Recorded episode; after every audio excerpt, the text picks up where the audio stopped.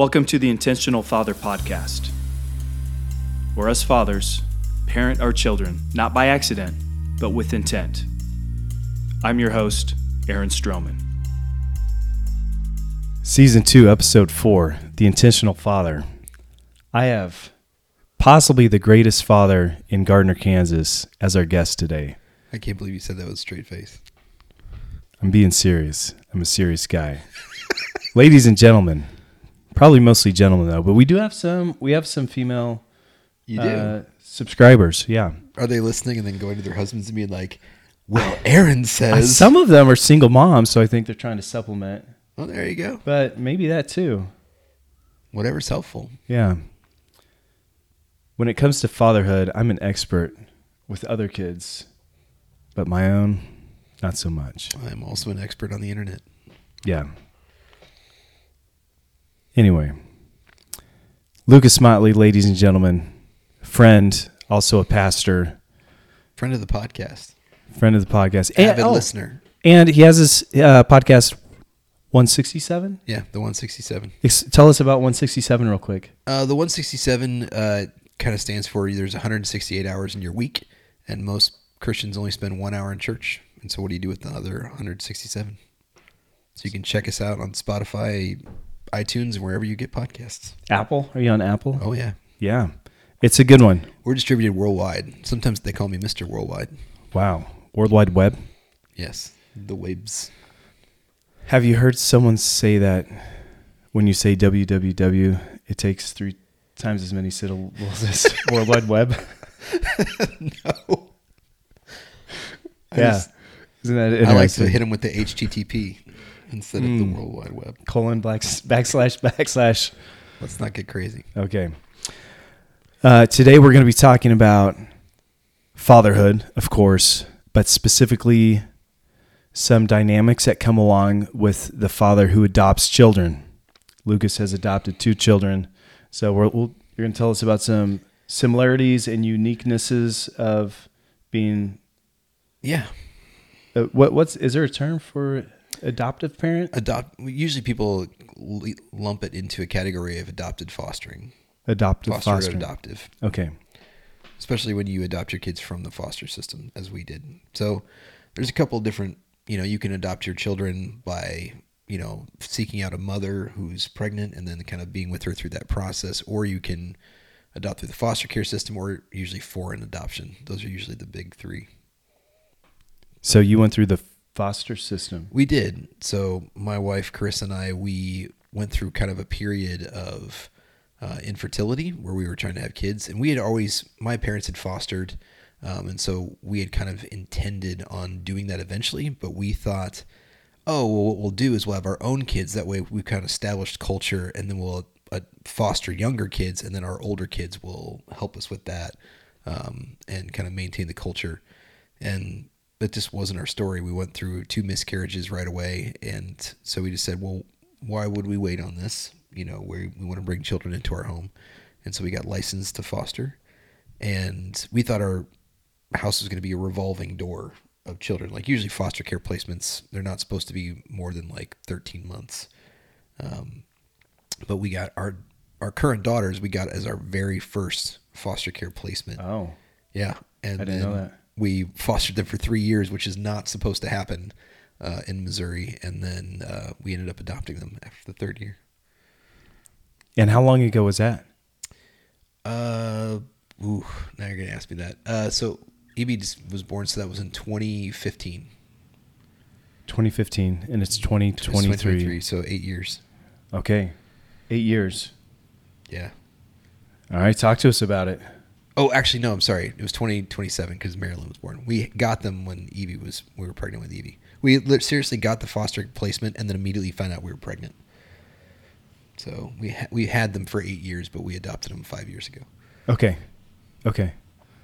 So it's fostering and adopting through fostering is is a little bit of a unique experience, but I imagine I've never been divorced, so I this is kind of what I understand from the situations.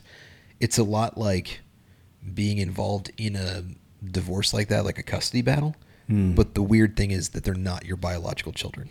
Yeah. So I imagine it must be like what someone goes through as kind of a step parent in that process because you're you're kind of trying to parent these kids. They're not really your kids. You don't have a lot of control over them in the foster care system. Like you can't even cut their hair. Like people don't know this, but like you cannot get your kids a haircut unless their biological parents approve. Wow. So like it's that kind of lack of control. So I imagine that would be something like that. Like if you were, you know, a stepmom, they weren't your biological kids, and you went and got them summer haircuts, their bio mom's Yeah. gonna freak out, and then it's gonna end up in court. Mm-hmm. So it's very much like that. So I, I wrote down one of the the unique challenges of foster and adoptive is dealing with the extra people that come along with the children. And so our our two daughters, they have three um, biological brothers, one that's fully biological and two that are half brothers Okay.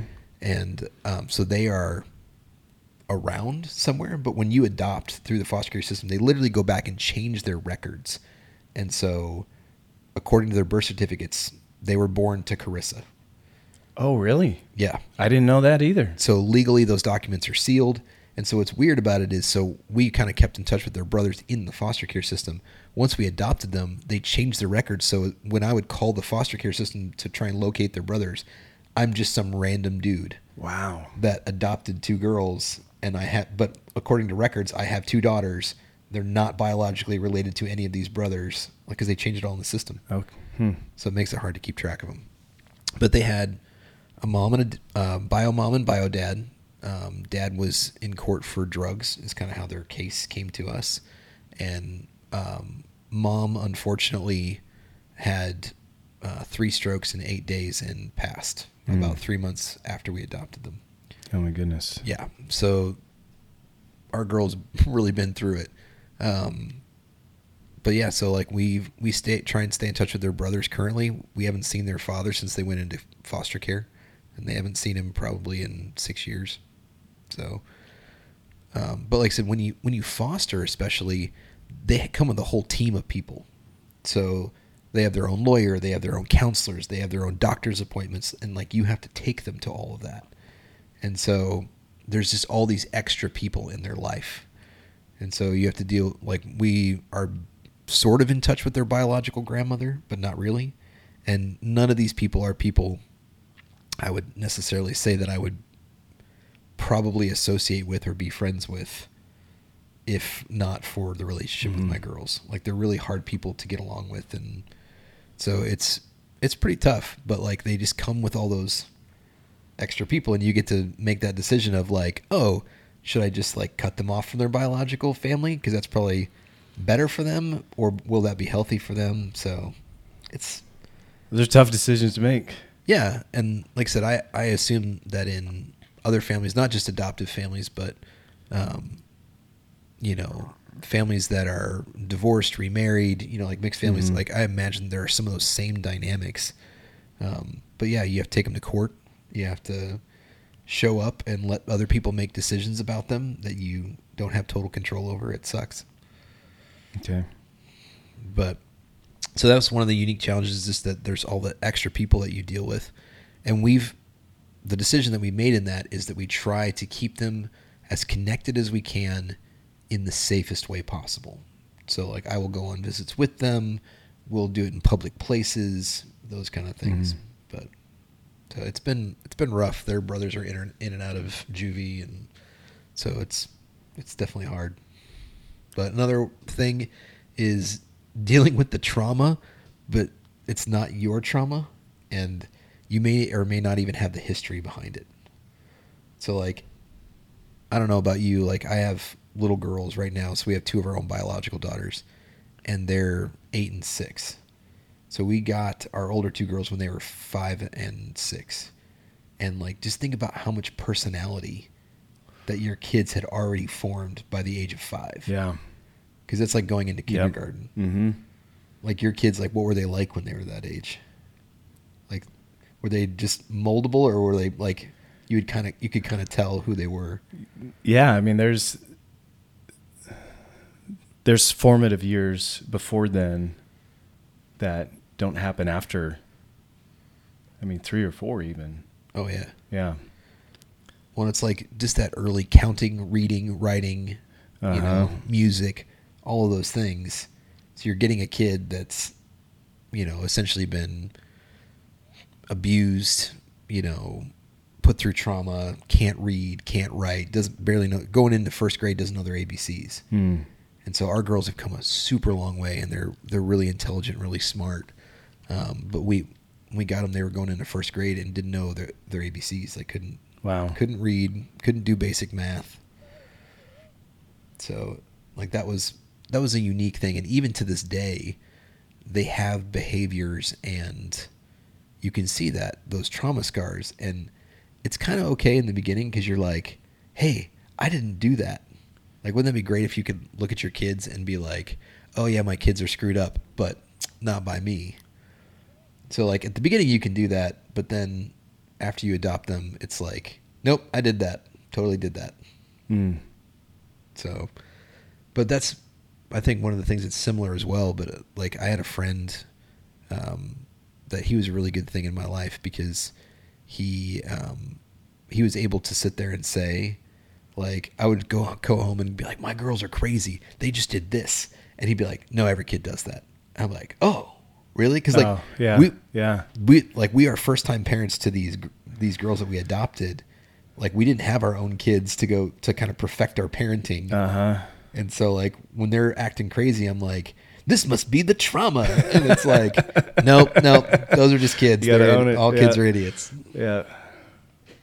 So it's kind of you don't have a place to to stand on there, and just that um, missed out on that early formation, or you're battling with other parents. So again, I think it's similar to um, divorced, remarried. You know those kind of custody battles where we would take them on visits, and their mom would be telling them like those people don't like you, and they're just doing it for the money, and that you know like Yeah. and so you deal with this kind of somebody who's parenting against you and so it's just those are some of the unique challenges of adoption and Yeah. like once you get a have it once you adopt them they're, the parental rights of the other parents are terminated and so your your kids are left with this idealized version of their parents my Yeah. mom and dad loved me and you get to to pick of do I look at them and go your mom and dad if they loved you they would have parented you better or do you just go well your mom and dad did the best they can and then they go my mom loved me and you know you Yeah. guys are mean you know, Yeah. so it's a it's a weird place to be Well, I think a big difference though, if if I become a stepdad, mm-hmm. even my role with with those other children is not to be their dad. right The, the role's something like favorite uncle, you know, or something like that. Adult adult figure Trusted with adult. authority, but yeah, Youth but daddy. not but not their dad. Yeah, youth dad. Whereas you're, you, I mean, you still have to be the father. So Yeah. even though there's these other adults, the expectation and responsibility is to parent them. That's Well, and even in the beginning, it's like we tell them, you know, my girls, uh, my older two girls are mixed race, and so when I show up at school functions, everybody kind of they go, "That's your dad," and then they go, "Yeah," and then people go, "Oh, his wife must be black," and then my wife shows up who's white, and then they go, "Wait a minute," and it takes them a second, and then so that's very confusing for young Mhm. kids, and so we told them like because at first they would call us Lucas and Carissa. And then, but when we were at school, I was like, whatever you want to call me so that you're not embarrassed, like in front of your friends, Oh. that you don't have to. And so I would show up to pick them up at school and they'd be like, hey, dad. And they'd pick, and so they'd be like, that's your dad. And they're like, yeah, absolutely. Because they don't want to explain that to friends. Like, well, it's not my biological dad. Uh-huh. And, you know, like, and so it's, it's weird because you go through those phases of, I'm just your favorite uncle to they're starting to confide in you and call you dad or daddy and then it's like but they feel really conflicted about that with their other parents and then if, if their parents show up now all of a sudden you're lucas again hmm. so it's a lot Yeah. for kids to go through Yeah. Okay, there's two. oh no those were three Oh, was that So, the, what's the third? extra people Extra people? dealing with the trauma and um, battling other parenting Okay, gotcha. so those are kind of things that are i think are unique but Yeah, could be similar to other people's journeys. Well, thanks for having me on the uh, the podcast. Thank you for fun. joining us. Uh, I'm gonna have you back if if you'll be a guest later. This was good. Sure. Absolutely. I'd love to come back. For you guys, we just had a, some more conversation offline of some great topics. So we'll uh, yeah, we're gonna come back. But you can also check out Aaron. We uh, he was on an episode of the 167, so you can come over and check Aaron out on that.